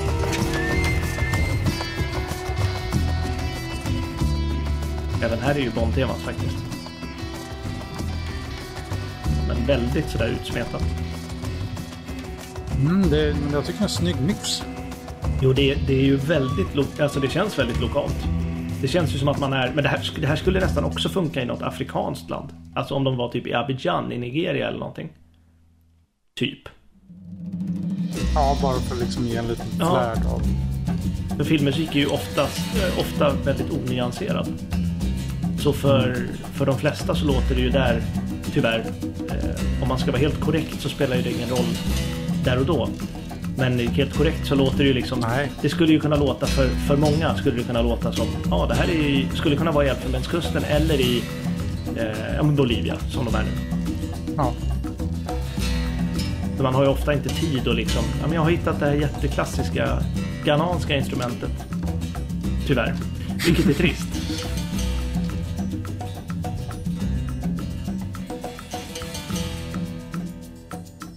Ja, men det är... Jag tycker han har lyckats väldigt mycket mer med de lokala tongångarna i det här än när han liksom gör Armageddon Light i... Armageddon kommer i och för sig efter Tomorrow Never Dies så det var en dålig liknelse. Men när det liksom blir akustisk gitarr med lite um, chorus-effekt är det väl, eller med någon slags effekt på. Väldigt mycket reverb. I Kowloon Bay. Mm. I Tomorrow Never Dies. Att det liksom, och lite så här trummor. Men att det får symbolisera Vietnam. När det skulle kunnat varit vart som helst rent musikaliskt. Ja, absolut. Det, här är ju mer sen, nyanserat, eller Ja. vad man säger. Absolut. Jag tycker, det är, jag tycker det är snyggt. Jag gillar det. Ja, det tycker jag också. Ja, absolut. Det är väldigt sällan jag lyssnar på de här spåren dock. Det är väldigt sällan jag lyssnar på Quantum överlag. Ja, men det är ju det. Man gör ju inte det. Men när man väl gör det så inser man att det faktiskt är väldigt bra. Ja. Men det är just för att det, det är typ inga spår på soundtracket som som är så självklara. Nej. Att man liksom sätter sig och göttar ner sig lite i eh, ja nu kommer jag inte ens ihåg vad spåren heter. White, White Knight. Keep me alive. Some, somebody lives. Ja, ja men det, precis. Det, kan, det sätter man ju på och bara göttar Ja. sig. Men man sitter ju inte och lyssnar Men- på Restrict Bonds Movements och mår gött. Det kanske Emanuel gör. Ja, Kanske han gör. Men, ehm, nej men det är ju så här, jag har ingen aning om hur No Interest in Dominic Green låter. Men det är ju här av någon anledning. Och det är ju säkert bra när man lyssnar på det men det finns ju några som står ut. Det vill jag ändå säga. Ja, det gör det absolut. Men Men de är ju fler i Casino Royale. ja, verkligen. Där finns det ju många som har godbitar på ett, på ett annat Ja, sätt. verkligen. Men, ehm, nej men eh, summa summarum om de här lokala tongångarna så är det väl tummen upp verkligen från båda oss. Mm. Och sen är det ju inte, det är ju inte så konstigt att Casino Royale inte innehåller den typen av musik för att, ja visst, på Madagaskar hade det väl kanske kunnat vara någonting, men där är det i stort sett bara en, en stor actionsekvens. Jo, precis, precis. Sen är vi i Montenegro, hur ska, hur, alltså den filmen kräver ingen, inte någon sån typ av musik överhuvudtaget. Nej, jag är, jag är helt enig. Håller med. Det är ju, ehm, ja, nej det är intressant. Jag tänker på det där med lokala tongångar att har du sett The Shape of Water någon gång? Eh, nej, den uh, M. Night Shyamalan? Nej, nej, nej, det är ju den här eh, Nej, det heter Lady the Water. Shape of Water. jag, jag, jag, det var ju en Oscars-nominerad film, eller om den typ vann Oscar tror jag till och med. För bästa film för fyra år sedan, kanske 2016. Så jag blev, jag, jag blev paff när du sa Shaim Shamalayan. Jag trodde, jag kan inte uttala det. Shaim Shaim Shamalayan. Vi säger så. Eh, Jag blev så jävla paff när du sa hans namn bara. Eh, Det är inte han. Jag tror att det är Guillermo del Toro som har gjort den till och med. Ja, det där hav, havsdjuret som blir kär i en kvinna. Jaha, det är den. Just det. Ja, nej, jag har inte, jag har inte sett den. Michael Shannon är med också. Men det är i alla fall Alex- Alexander Desplat som har gjort musiken. Och ehm, temat där spelas ju på eh, eh, ett så udda instrument som band, bandoneon heter det. Bandoneon. Bandoneon, ja. Eh, argentinsk så här, tango, klassisk tango. För de flesta låter det som dragspel. Ja det, är ett, det är ett typ av dragspel kan man säga. Ja, det är exakt. Man, det, är ju, det är ju inte ett ackordeon, men det är ju band, bandoneon liksom. Och det finns väl någon nyansskillnad där. Men för de flesta, det var det de sa i den här Settling the Score som jag pratade om förra veckan också. Mm, Att mm. när de gick igenom Oscars-nominerande filmerna från det här året så var ju Shape of Water med. Och så hade de, Desplat hade ju någon jätte så här artsy pretto-förklaring till varför han hade bandoneon med. Någonstans var det Argentina-koppling. Men de sa liksom bara jaha den här filmen utspelar sig i Paris, det visste jag inte. Och så, så de var liksom så här, för de lät ju, och de är ändå bra på filmmusik liksom, kan det. Så för dem lät det ju som att jaha, ja Frankrike är kul. Men det utspelar sig liksom i, jag vet fan ens var de är någonstans, men det är inte Paris i alla fall. Så det blev så, ibland kan det ju slå fel fast man tänker rätt. Ja, att det allt beror på vad man själv får för associationer. Eh, och det var väl därför, gissar jag, som Barry i Live Twice, att han liksom först...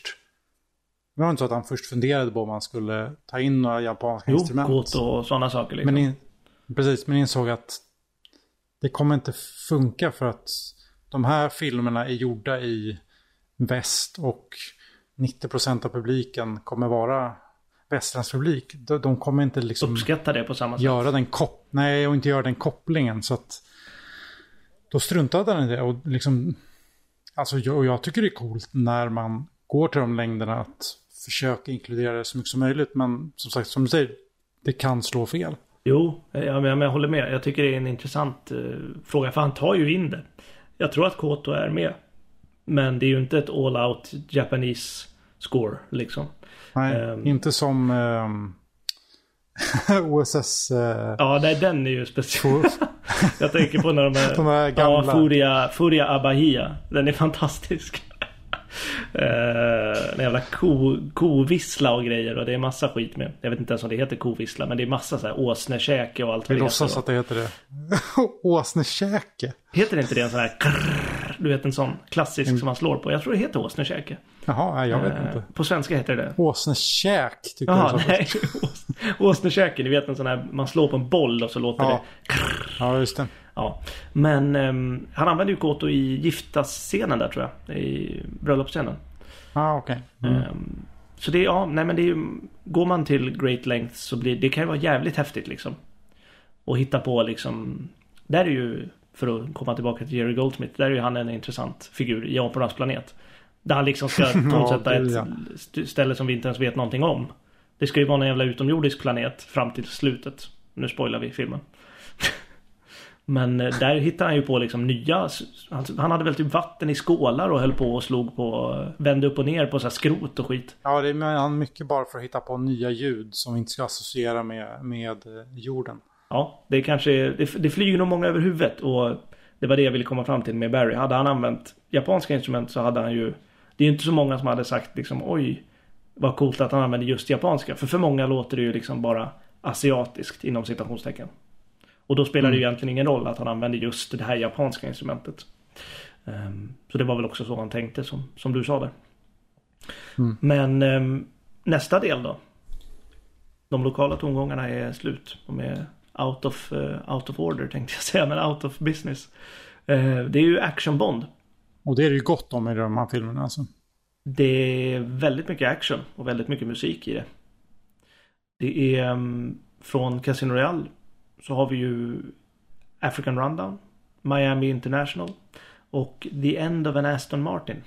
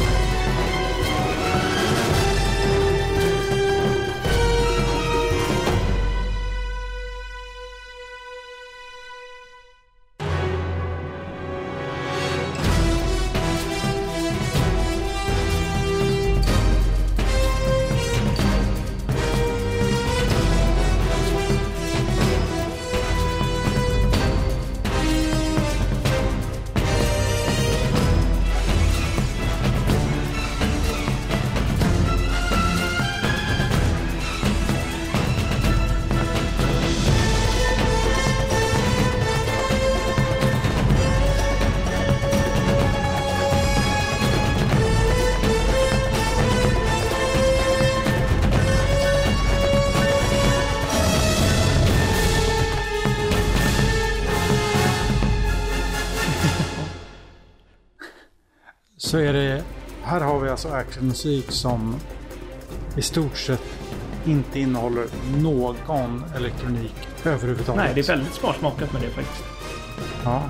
Och det är, för mig är det mer adrenalinhöjande än vad Dine Other Days eh, musiken. Ja, jag håller med. Det är synd bara i... För musiken är ju fantastisk. Det är synd bara i filmen att den är så otroligt nedmixad jämfört med ljudet. Ja, just det. Ja. Man hör ju knappt någonting av det här i... eh, Just det här hör man nog ganska bra, men när han kör med bulldozer är det ju helt otroligt svårt. Jag vet, för det är så otroligt snyggt när han slänger in My Name-temat. Så hör man, hör man det inte i filmen. Nej, det är väldigt tragiskt. Ehm, men och jag, jag menar egentligen inte heller att det. Det är egentligen inte, alltså det är inte så att bristen på elektronik och automatik gör att det här är bra. Men här visar han att det går att skriva helt fantastisk actionmusik utan elektronik. Och det hade säkert blivit lika bra om man hade haft liksom sparsmakat med elektronik eh, som man gör lite mer åt Tomorrow Never hållet. Men det är så himla fullvärdigt snyggt det här som, som man har skrivit det. Att det, är,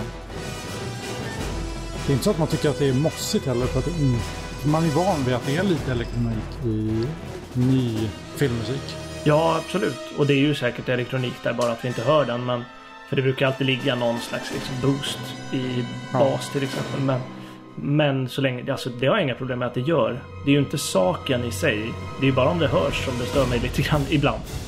Ehm, Men jag menar om Ja. någonting ligger för att... Nej, men det kan, det kan vara snyggt. Det kan vara snyggt även när man hör. Alltså det är ju... Men det, det är häftigt att det behöver inte liksom låta mossigt eller långsamt eller liksom bara för att man inte inkorporerar elektronik. Precis. Jag håller med dig.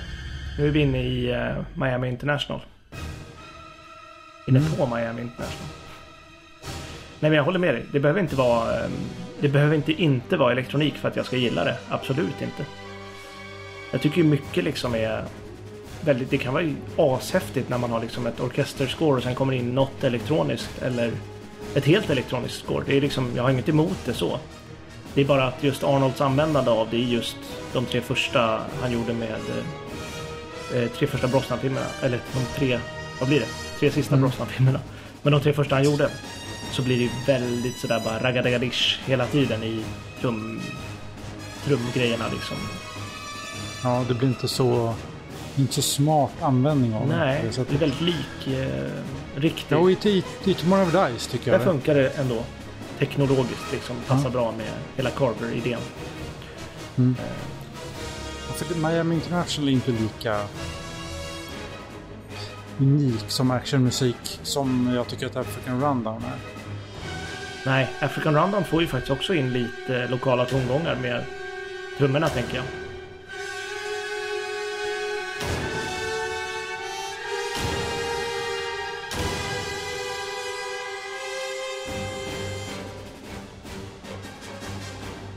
Man kan ju inte beskylla Arnold för att inte trumma på i alla fall. Nej, det är... Han har så mycket för sig i, eh, i sin actionmusik. Så är det ju. Jag tycker att det som gör att jag inte är så intresserad av Miami International är ju att vi har redan ett Miami International och ett bättre Miami International. Det heter African Rundown och är i början av filmen liksom. Mm.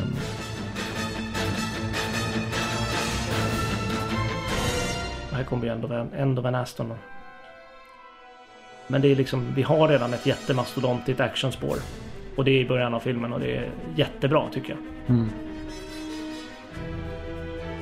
Här är ju faktiskt en intressant grej i det här spåret att Arnold enligt honom själv på Twitter faktiskt lite kryptiskt men använder eh, 007-temats rytm. Den rytmen i eh, motmelodin.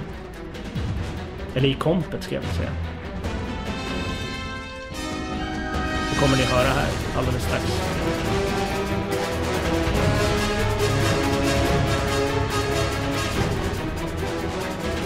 Ja, det är ju så att det är intentional när man tänker på det. Den är ju, det är ju exakt samma rytm och det är inte någon, det är inte någon jättevanlig rytm heller. Så att Ja. Det är väldigt sådär eh, kraftfullt. Actionmusiken. Det känns som att det finns en mer... Det finns en mycket mer målmedvetenhet i... Mycket mer utav en målmedvetenhet ska jag säga i... I ehm, just eh, Craig-filmerna. Än vad det gjorde i Brosnans alla actionspår, Mm. tycker jag. Ja. Ja, men det, jag vet inte om det också har att göra med att alltså, filmerna betyder mer. Alltså att Arnold, jag tror att Arnold är mer investerad i de här filmerna. Ja. Jo, men så är det ju. Eh, och det är musiken, musiken speglar väl det, antar jag. Ja, Ehm, Jo, men jag... eh, det- Ja, det måste nog vara så. Och att Craig spelar ju... Craig gör ju liksom Bond på ett annat sätt. Filmerna är på ett annat sätt. Eh, Brosnan var ju lite mer cav- cavalier till hela rollen. Och filmerna var mer så. Ja. Och då blir ju musiken inte eh, kniven mot strupen heller. Utan det blir... Vi får liksom svängigt Bond-tema när Bond åker på en rullbräda på eh, tidningstryckeri i Hamburg. så att det, det, ja, det blir... ja, och det kräver ju en annan musik liksom. Ja, det är ju svårt att göra liksom eh, End of en Aston Martin till det. För då blir det ju en jävla dissonans i bild och ljud liksom.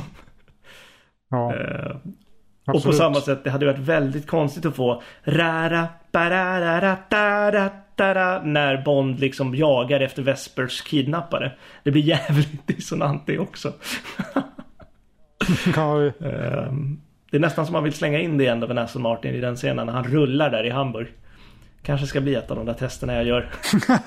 Jävligt intensiv scen Ja, när han hoppar och förbi. det vill jag testa. Ehm, ja men ehm, eh, nu ska vi se, vi har ju en film kvar också. Det är Quantum. Och där är det ju Time to Get Out, The Palio, Pursuit at Port-au-Prince och Target Terminated. Eh, och om det var möjligt så tycker jag nästan att de här eh, fyra spåren och actionmusiken här i, film, i den här filmen överhuvudtaget låter ännu mer brutal. Och ännu mer att det betyder någonting. Om du förstår vad jag menar. Ja. Ja, ja, men absolut. Och det ref- reflekterar ju den filmens sjuka tempo. Så är det ju. Snabb som en pistol. Som ett pistolskott var det inte så Mark Foster sa. Jo. Tyvärr. Eh, Men vi kan väl eh, ta och lyssna lite på, ja precis. Vi kan väl ta och lyssna lite på hur eh, de fyra spåren låter.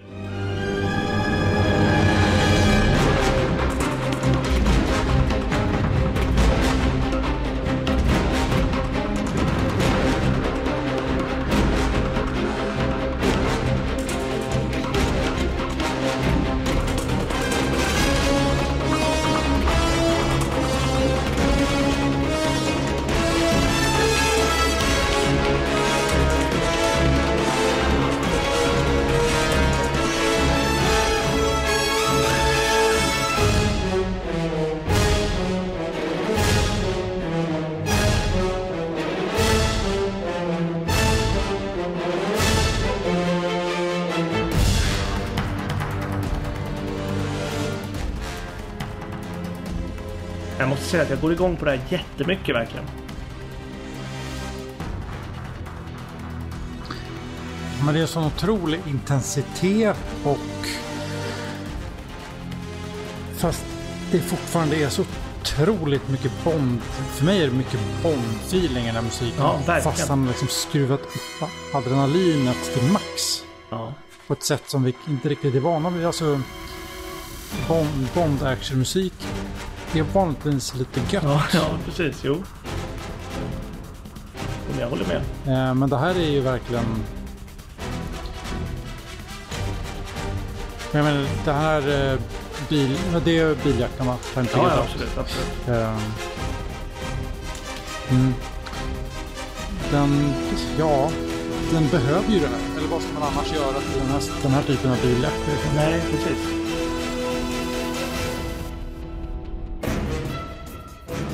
Över i eh, The Palio. Som jag nästan tycker är...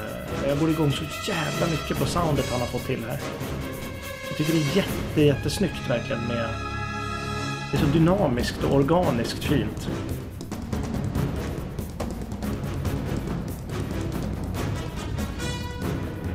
Just det här segmentet som kommer strax. Med de höga stråkarna.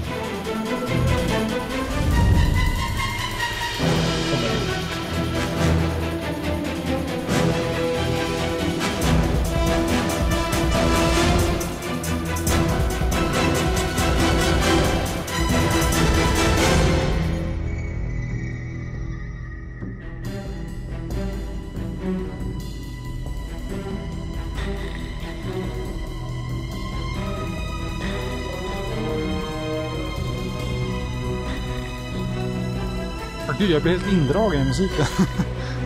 Ja, man sitter ju och kan inte säga så mycket nu.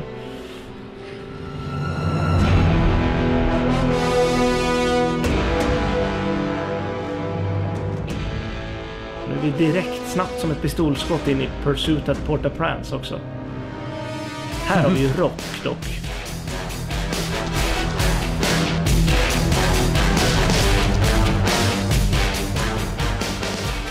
Vad tycker du om det här Rickard?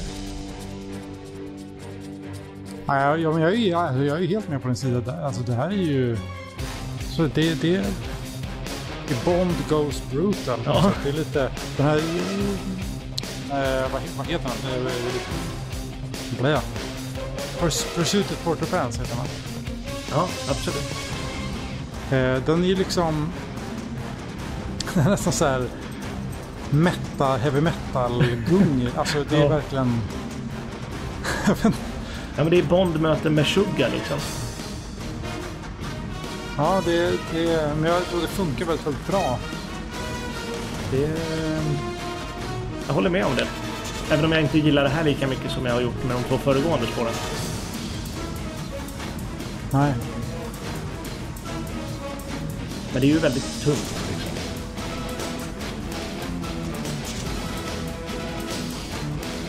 Och eh, sista spåret låter så här. Vi är ju inne i Target Terminated.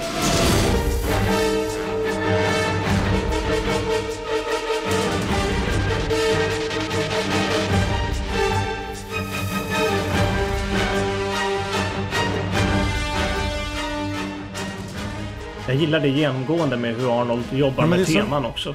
Genom alla sina fem filmer vi har pratat om. Men väldigt mycket här. Ja, och att det får ta plats även i actionmusiken på ett tydligt sätt. Ja, absolut. Just den här, de här två ackorden som spelas, de är ju genomgående även i, eh, i eh, vad heter det? Time to get out också.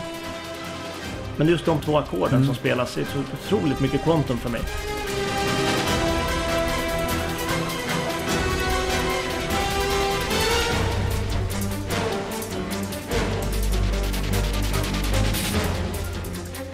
Det är någonting det här med att... Jag vet inte, det är som att Arnold liksom... Han släpper liksom på alla spärrar i den här filmen. Ja. Det är, det är som jag säger, alla hämningar, alla dammar brister, alla hämningar släpper. Och han bara kör Ja. på något sätt. Det är, vi, vi, jag vet inte hur många som vet vi, vi... Eller du pratar väl kanske lite om det i vårt recensionsavsnitt, men hur Arnold ja, blev tillfrågad att jobba på den här filmen. Eller alltså tillvägagångssättet. Hur Arnold blev till trodde jag du skulle säga. Nej. Ehm, jo, Ja, men det här att... ehm, att Forrester ville väl att han skulle skriva musiken innan han hade sett scenerna. På något sätt. jo precis. Han fick ju eh, character reels, har jag för mig att Arnold sa. Där eh, han fick liksom ihopklippt som en showreel för varje karaktär. Som skådisar har showreels, eller kompositörer för den delen. Och eh, ja, det här är, det här är Dominic Green. Det här är eh, Camille. Det här är Bond kanske han inte fick en showreel på. Det tror jag inte i alla fall. Um, men det här är General Bedrano kanske. Det här är, ja så. Så skulle han skriva utifrån det. Mm. Och det är ju ett väldigt annorlunda sätt att, att jobba på. Och det kan ju också vara en anledning varför det låter lite annorlunda i den här filmen. Jo, På vissa sätt. absolut. Jo, men det är ju... ehm, Ja, det är ju inte jättevanligt i alla fall, vad jag vet. Alltså det vanligaste sättet att skriva filmmusik utan att jag liksom har jobbat i branschen och inget industriproffs men ändå läst mycket och lyssnat på mycket intervjuer och sånt. Det vanligaste tillvägagångssättet är att man kommer in med alldeles för mycket att göra i slutet och alldeles för lite tid. Och får en, helt, en hel film att skriva till, Mm. i princip. Um, ja, oftast inte en hel film liksom. Det är många omklippningar och sånt. Men man får ofta någon slags rough cut. Eh, eller scener. Men ja, det är väldigt sällan man får character reels i alla fall. Vad jag har förstått. Men ehm, vi ska se. Det är ovant att moderera så jag är inte van. Jag är van att Emil ska dra mig till nästa punkt. Men ehm, vi har ju lyssnat nu lite på Arnold. Ganska mycket på Arnold. I eh, två veckor i sträck. Eller sträck är det fan inte men två söndagar i rad i alla fall. Och ehm, ska väl sammanfatta lite. Vad, ni har väl förstått lite vad, vartåt det barkar med Craigs era. Men ehm, vill du ehm, inleda med att sammanfatta Craigs era? Eh, Ja, men det, det, det, det kan jag väl eh, göra. Ja. Nej, men som titeln antyder på avsnittet så, ehm, så tycker jag att det är ganska tydligt att, att Arnold på något sätt med Casino Royale och Quantum har nått fram till ett typ av Bond-sound som är hans och som han verkligen gillar att skriva i. För även om jag tycker att det finns, framförallt Tomorrow Dice är ju ett bra soundtrack. Och det finns bitar i The World Not Enough to Die Another Day som, som också funkar. Så tycker jag det är så otroligt tydligt att Casino Royale och Quantum of Solace är det är genomtänkta soundtrack på ett helt annat sätt. De är mycket mer enhetliga. Arnold är noggrannare med hur han jobbar med teman. Jag tycker att han har hittat liksom bättre nivå på sina teman dessutom. Jag tycker att de romantiska temana är intressantare, bättre. Det används snyggare. Det inte, saker är inte lika övertydligt. Men bara för att det inte är lika övertydligt så är det fortfarande. Det, tar, det är inte så att det tar udden av musiken. Att det inte är övertydligt utan det, det känns som att hela paketet film och musik är mer genomtänkt. Och det, det är liksom Arnold som är mer tillfreds eh, Bondkompositör. Och det är, det är skönt att han liksom hittar dit till slut. Även om jag har liksom varit ganska nöjd med vad han har gjort innan också. Ja, jag håller med. Jag är enig. Det känns som att um, det känns som att Arnold ändå är um, det, här, det här soundet som han har i Casino Royale och i Quantum of Solace det är det är nog det som som jag tycker att det ska vara nu för tiden.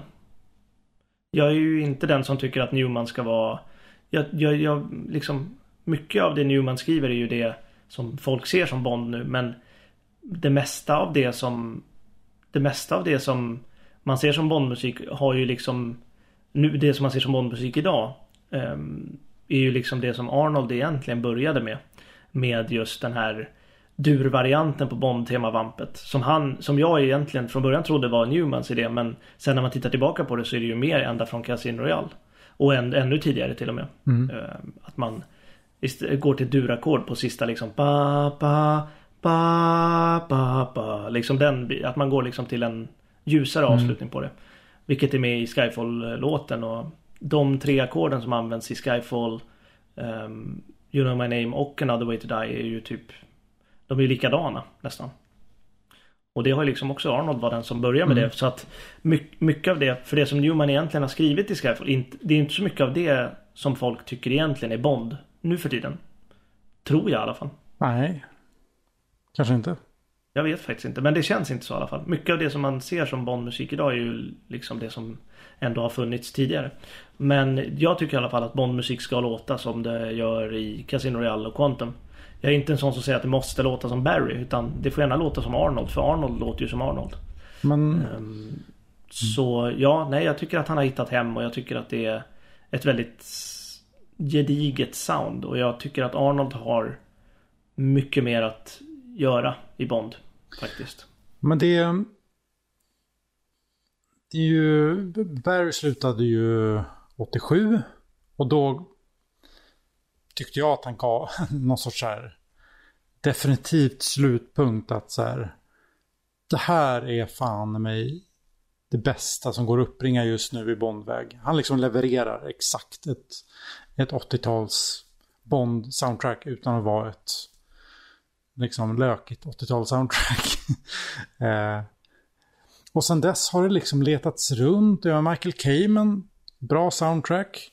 Eh, men det är ju inte kanske ett Bond-DNA-soundtrack på det sättet. Samma sak med Serra och jag tycker att Arnold letar också lite. Tomorrow Never Dies är bra men det är inte riktigt helt där.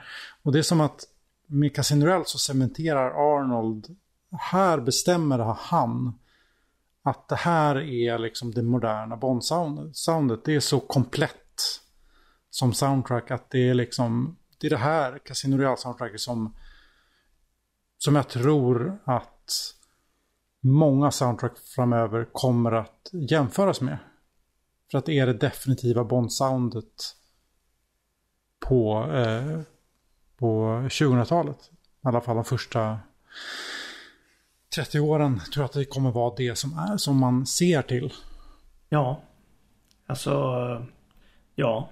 Ja, jag sneglar ju på det. När jag skriver Bondmusik, om jag nu skriver till någon fanfilm mm. eller vad som helst. Så är det ju oundvikligt att man sneglar till både Barry för mig och, och Arnold. Um, och det, ja, skulle jag få chansen att skriva till en, liksom, en film av Eon-serien så absolut att man kommer snegla dit. Med eh, en eh, måttlig mängd eh, prestationsångest. Men mm. ja, nej så det, det, är ju liksom inte Skyfall och Spectre jag sneglar till i alla fall. Även om de är mera nutida. Ja, det, det för mig som Bondfan så skulle det vara ganska synd om om kommande kompositörer liksom börjar inspireras av Newman när de ska skriva sin Bondmusik, då, då, bör, då är man ute på djupt vatten med hela Bond-soundet tycker jag. Ja, det håller jag med om. För Newman kom ju egentligen in bara och gjorde, gjorde sin grej. Newmans grej liksom. Det var ju inte egentligen en Bond-grej. Mm. Och det är ju, det, då blir det ju för mig blir det i alla fall lite skevt om man ska snegla på Newman. Det är ungefär som att Arnold hade kommit in och sneglat på Serra. För Serra kom ju inte in och cementerade Bond-soundet. Och det tycker jag inte Newman har gjort heller nu. Nej, verkligen inte. Eh, men Casino Royale som... Cas... Ja, fortsätt du. Nej men Casino Royale, Casino Royale är ju liksom Arnolds sätta flaggan på månen moment i Bond-serien liksom. Ja, jo men jag... Ja, och det är ju, ja, det ligger ju något i det. Han har ändå cementerat vad Bondmusik ska vara. I alla fall för mig och för dig också verkar det som. Ja, jag, för hela Bond-serien hoppas jag, men... Ja, det är som sagt, det är ett långt uppehåll nu. Ja.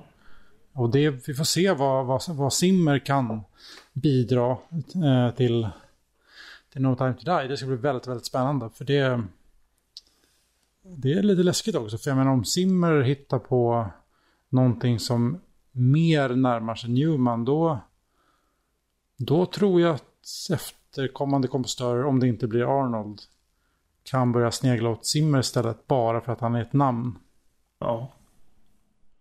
Jo men absolut.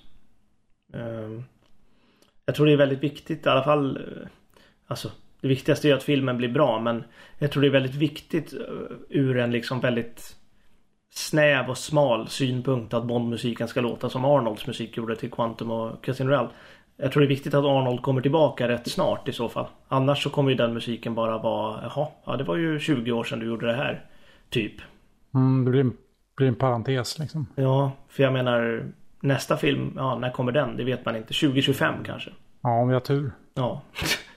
Men eh, då kan ju Arnold eh, komma tillbaka tycker jag. Det är ju inte han som bestämmer men Ja. Nej. Men det... Mm. Det hoppas jag.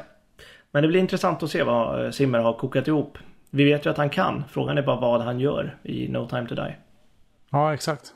Men eh, ska vi gå på eh, betygssättning då på de här soundtracken? För nu har vi ändå sammanfattat lite vad vi tycker. Kokat ner vad vi har Vad vi har tyckt. Ja. Eh, ska vi ta fram eh, Ska jag ta fram de där berömda betygen igen? Mm, ja, ja, ja, jag tror jag vet vad jag satte för... Gud, hur länge sedan är det sedan vi gjorde de där avsnitten? Det är alltså... Jul, julafton, nyår. Ja, precis. Jul, nyårs, ny, årsskiftet 2016-17. För jag tror att jag satte 8 på Casino Royale och 9 på Quantum. Du har helt rätt. Mm. Och... Och eh, jag gjorde tvärtom. Ah. Nej men och egentligen inte för att vara taskig mot Quantum men eh, jag tycker väl att båda de här soundtracken är egentligen precis lika bra. Eh, de, de gör liksom lite, alltså det är ju, de är ju lika soundmässigt men har lite olika infallsvinklar eller vad man ska säga. Mm. Eh, och det, ja, det här med att betygsätta, alltså jag vet väl att jag har You Only Twice på 9 av 10. Uh, och... Ja, du hade 9,5 i avsnittet. Åh jävlar, 9,5 till och med. ja, verkligen. Rickards enda 9,5. Eh, Rickards enda halva betyg i allt han har satt betyg i någonsin. Men jag menar, Only Twice. Det tycker jag ju är snäppet vassare än det här. Ja. Eh, för det är ett så otroligt bra soundtrack. Eh, de kanske får nöja sig med starka åttor. Nöja sig, det är fortfarande ett väldigt bra betyg. Ja, verkligen. Det är ja. fortfarande, fortfarande, det här är väl de två, de två bästa icke-Barry skulle jag väl säga. Kanske att Live Let Die kan vara inne och nosa där. Ehm, ja. Men eh, jag är åtta och en halvor på båda två säger jag då. Ja, men det är precis eh, ovanför både Live and Let Die och Free Rise Only för dig. Mm. Jag vet inte om vi gav betyg i eh, de andra musikavsnitten vi har gjort. Jo, det har vi väl gjort. Ja. Det måste vi väl ha gjort. De, de betygen vet jag fan inte. Men eh, ja. Nej, det är intressant. Åtta och en halvor båda två alltså. Mm. Och ehm, ja. Jag ska göra processen kort. Jag behåller faktiskt mina betyg som de var. Jag är väldigt mm. eh, klar i ja. det. Jag tycker Casino Real är bättre än Quantum men jag tycker fortfarande Quantum är riktigt bra. Och mm, det blir ju då för att förtydliga en 9 till Casino Real och en 8 till Quantum of Solace. Och de... Ja, det är liksom... Jag vill inte ge Casino Real en 10. För på tionde plats, eller på 10 betyget 10 så har jag Moonraker, The Living Daylights, Secret Service, You Only Live Twice och Goldfinger. Och där är de riktigt... Oh, har du fem stycken på högsta? Det har jag. Mm. Det är för att för att det, det, det är också roligt att de fem jag har, det är våran topp fem i Tid för podd. När man sammanvägde alla våra betyg. Det är ganska kul. Kan det inte vara. Moonraker kan ju inte vara... Moonraker var femte. Jaha, du menar soundtrack? Jag tror du menar filmer. Jag nej, nej, nej. soundtrack, alla soundtrack jag ger fem, alla, soundtrack jag, alla fem soundtrack jag ger tio. Det är topp fem av våra sammanvägda betyg. Så min åsikt är rätt helt enkelt. Ah. Okay. Um, ja, det den är objektivt rätt. Ja, det vill jag nog hävda. Um, men, mm. ja, nej, jag ligger kvar på nio. Det är ändå ett snorbra betyg. Ja, det är bra. Men det är under tio. Oh, herregud. Såklart. Um, men um, Casino Real, Quantum Solace, nior. Nio till Casino Real och åtta till Quantum. Väldigt bra båda två faktiskt. Mm. Jag har inte så mycket ja. mer att tillägga om dem. Nej, det är bara en siffra. Det är det. Och mm. Vi kan väl ta och sammanfatta hela Arnolds era då. När vi har gjort det här. Nu har vi faktiskt gått igenom både, både Brosnan och Craig och Arnold. Ja. Eh, det är ju viktigt att veta, tycker jag, hur eh, erorna skiljer sig åt. Och kanske om de har några likheter också. För den mest tydliga likheten om jag tar vid eh, själv är ju liksom att Ja men det finns en mognad i En mognad och en tyngd och en seriositet i Craigs filmer som inte infann sig på samma sätt eh, i Brosnans filmer och en, och en äkthet i Casino Royale och Quantum of Solace som inte fanns. Det kändes mycket mer artificiellt och mycket mer tar med en klackspark i Brosnans tre filmer som Arnold gjorde. Om du förstår, hänger du med i hur jag menar? Ja, ja, ja, helt och hållet. Och den, den skillnaden tycker jag nästan är mest tydlig om man ska prata väldigt övergripande. Vad, vad säger du om det? Jo, men jag håller helt med och det, det kom väl med, eh, med uppdraget så att säga att filmerna själv gick åt det hållet. Men samtidigt så om man kollar på Barry så tycker jag att han är mycket mer konsekvent över sitt sound och att han inte liksom tullar på det oavsett vad för film han gör musik till. Alltså att, att Moonraker liksom ballar ur lite på slutet. Eller att Diamonds of Forever också har för sig en jävla massa konstigheter. ja, det, det gör liksom... Då, precis. Men han håller kvar sin liksom, musikaliska integritet och rubbar inte på sig. För de soundtracken är fortfarande väldigt bra. Mm, absolut. Uh, Moonraker-soundtracket är ju fantastiskt. Mm. Och det är väl där som kanske Arnold mognat. Alltså i början så är han inte riktigt säker på vad han ska göra och följer med filmerna ner i avgrunden. Eh, vilket han inte gör i Quantum of Solace till exempel. Nu tycker jag det är Nej. ingen avgrund för mig, men eh, den är ju liksom inte... Den är mycket mer speciell och han hade nog kunnat balla ur rejält om man inte hade liksom kommit till någon sorts mogenhet. Ja, precis. Filmen är ju liksom... Filmen är ju mindre än en stark 8,5 än vad soundtracket är. Ja, verkligen. Uh, för dig. Men också det här som du sa med teknik, liksom elektronik. Att om man går in på mer detaljgrejer så är det ju väldigt mycket mer Jag tycker i alla fall mycket mer Dels passar elektroniken mycket bättre in här och den är inte lika shoehornad in för det känns som att elektroniken är ett eget spår i Ice Bandits from the World is not enough eller um, Ja men vi kan ta vilket spår, Hamburg Breakout eller vad som helst. Ja men det är ju uh, liksom tillagt i efterhand utan att ja, någon riktigt eftertanke. Exakt, men här har vi det ju i Oilfields till exempel eller i i eh, Miami International. Där det känns mer sammanlänkat. Det är som två pusselbitar som klickar ihop liksom. Och då passar det bättre. Ja. Mm. Um, men jag tycker också att det är, som du sa i African Rundown är det ju nästan inget ele elektroniskt. Nej. Så han har ju bevisligen skalat, skalat ner på det. Ja. Men um, det är ju väldigt intressant det där. För det är ju samma kompositör, olika Bondskådisar. Och olika eror såklart. Men Ja, skulle du säga att det är stor skillnad på dem eller skulle du säga att det ändå Kan du se att det är samma kompositör? Höra framförallt då? Ja, man hör att det är samma kompositör kan jag nog eh, göra. Eh, men det är nog främst Jag tycker man hör det på hans Hans eh, teman och melodier. Mm. Eh, för framförallt då den underbara generiska vackra teman-kategorin. eh, så tycker jag att han har ett väldigt eget, eh, inte väldigt eget, inte så att han är helt, liksom, gör jättekonstiga grejer. Men han, han har ett lite eget sound i hur han skriver sådana typer av teman som jag tycker är hans kännetecken, till skillnad från Barry. Eh, och egentligen så är det väl liksom själva hur eh, soundtracken mer som helhet funkar som är det som är den egentligen kanske stora skillnaden om man bortser från elektroniken då. Men visst hör man väl att det är Arnold på båda sidor eh, strecket, eller vad man säger.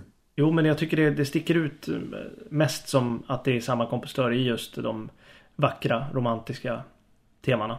För där är det ändå mm. som att det går att hitta Jinx Jordan ganska lätt i i alla fall i Casino Royale, i Solange och i City of Lovers. Det ja. ligger liksom där och skvalpar. Även om de här tycker jag liksom har lyfts sig ett snäpp och mognat och liksom fräschat till sig lite på något sätt. Ja, men de är inte lika uppenbara på något sätt. Nej. Precis. Men ja, nej, jag tycker det, det, det, det är ju en uppenbar utveckling tycker jag. Genom nästan från varje film till den andra. Ja, verkligen. Det är ju, ingen av dem är varandra lik riktigt. Och så ska det ju vara såklart. Jag menar, Barry utvecklades ju också. Så det är ju fullt naturligt. Men eh, det är ju en ganska tydlig skillnad mellan Brostans och Craigs eh, musikaliska eror. Man säger. Ja, jo, jo men absolut. Barry kan man ju diskutera om han utvecklades någonting under 80-talet. Men... Eh, Nej, det, nej, det har du rätt i. Octopus och Beauty Kill skulle fan kunna bytas ut med varandra utan att det blir någon nämnvärd skillnad. Ja, de är ju... Ja. De är svåra och, de är svåra och, ja, det är svårt att veta vad som kommer om man tar något generiskt spänningsspår från Octopus ju. Och sen sätter man in det i Mayday, Mayday Jumps eller när han blir mördad i den där propeller, oljetubs propellergrejen i Silicon Valley. Det är svårt att höra att det verkligen är från levande måltavla. ja, där var han inte på toppnivå, Eh. eh. Barry. Nej, men sen som du sa så kom han tillbaka med ett sjuhelvetes score till Living Daylights. Mm. Men ehm, framtiden med Arnold då? Vår ehm, sista punkt.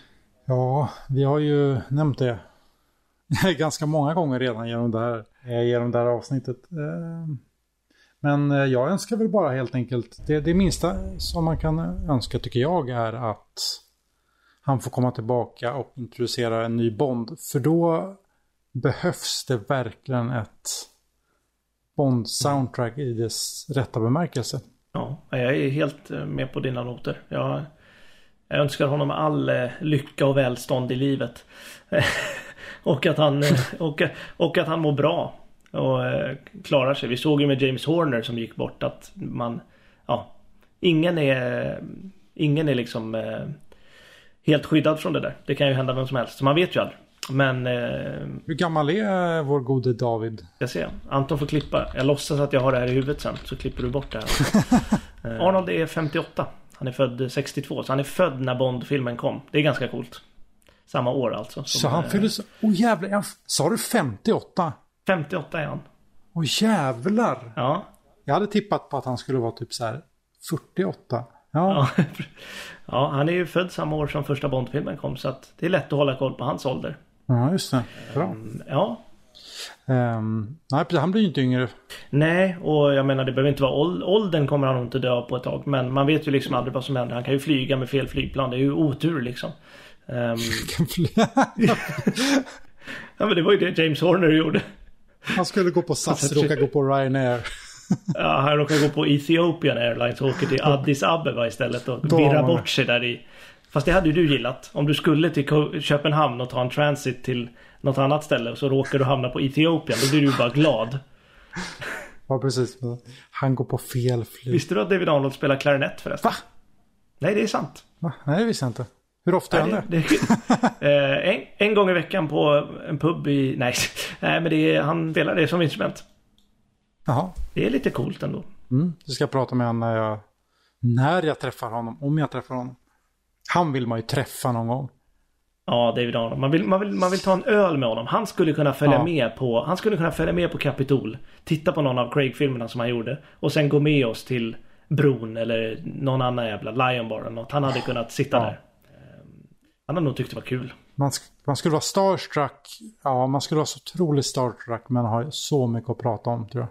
Ja, ja, precis. Jag tror att den där starstruckheten skulle övergå rätt snabbt i att bara börja prata med honom om hur snyggt African Rundown är och hur jävla coolt han får in No Good About Goodbye i Quantum till exempel. Ehm, Men eh, ja, nej, framtiden med Arnold. Jag håller med dig. Jag, jag vill ju att han ska komma tillbaka och i synnerhet då till att introducera en ny Bond. För att då känns det som att man behöver Som vi sa, det känns som att vi pratade om det här vem som skulle komma tillbaka av Jag tror det var Anton och jag som pratade om det i någon livestream. Att vilka av de här, vi fick en fråga av någon. Vilka av eh, den här f- f- eh, ständiga liksom återkommande casten som jobbar på MI6 kommer komma tillbaka. Tror vi att de kommer komma tillbaka om det kommer en, det. när det kommer en ny Bond. Och ehm, jag tror att Arnold är väldigt Det är viktigt att man har en liksom stabil grund bakom eh, Aidan Turner eller vem fan det nu än blir som kommer in som Bond. Ja, precis. Så att man har liksom maskineriet är väloljat men in kommer en ny Bond så att man bara kan tuta och köra. Och då är det nog bra att ha David Arnold och Ja. inte slänga in någon Daniel Pemberton Verkligen. eller eh, någon annan för den delen heller. Nej, då är, kan du bli Erik Serra igen. liksom. Ja, precis. Eh, om liksom kompositören inte vet vart han ska och Bondskådisen inte vet vart han ska och det, då blir det många som inte vet vart de ska. Då blir det inget bra. Så att, um, nej, jag tycker att... Um... Nej, och det är ju, det är ju, det blir ju mycket tyder på att det blir en ny regissör också. Det är nog ganska säkert. För att, för att Fukunaga skulle vilja hoppa tillbaka direkt, det tror jag väl kanske inte. Det vet, ja, det vet man ju såklart inte, men... Nej. Han känns inte som en person som gör uppföljare. Nej, han känns som en snubbe som hoppar direkt in i nästa pool och kör något annat där liksom. Ja. Något helt uh, annat. Ja, absolut något helt annat. Um, men nej, Arnold, kom tillbaka. Allt är förlåtet. Du får använda hur mycket teknik du vill, elektronik. Um, det är bara att köra på. Bara du är tillbaka och gör något kul. Du får sjunga titellåten själv om du vill. Ja, bara det inte är Only Myself to Blame igen så blir jag glad. det, är, det är allt vi begär. Ja, exakt. Men um, nej, Arnold uh, tycker jag verkligen ska tillbaka. Särskilt eftersom han sa själv att han skulle vilja komma tillbaka och skulle tacka ja direkt och att han hade unfinished business. Det, det bär jag alltid med mig när jag tänker på Arnold. Men um, det är väl um, det är väl det. Med den här Arnold-säcken. Ja. Mm. Det har varit kul. Ah, härligt. En härlig man som har skrivit mycket härligt. Ja, verkligen. In och... Man blir lite glad av att prata om David Arnold på något sätt. Ja, faktiskt. Man får liksom lite så här hopp om framtiden igen. När man tänker att han kanske kommer tillbaka. Det vore ju konstigt om han inte kommer tillbaka. Nej, aldrig liksom. Det blir ju väldigt märkligt. Ja. Ehm, eftersom de ändå tänkte ta tillbaka Barry till Die Another Day liksom. Hade de ju en förhoppning om att kunna göra. Och om det då kommer något mm. 70-årsjubileum eller ja, men 80 år eller vad som helst liksom. Eller 75. Ja, om inte tidigare så i alla fall då. Så ehm, nej, jag blir också som du lite glad och varm i kroppen. av att prata om Arnold faktiskt. Ja, han, eh, han är rolig på Instagram också. Alltid något. Ja, ja precis. Ja, han är väldigt rolig.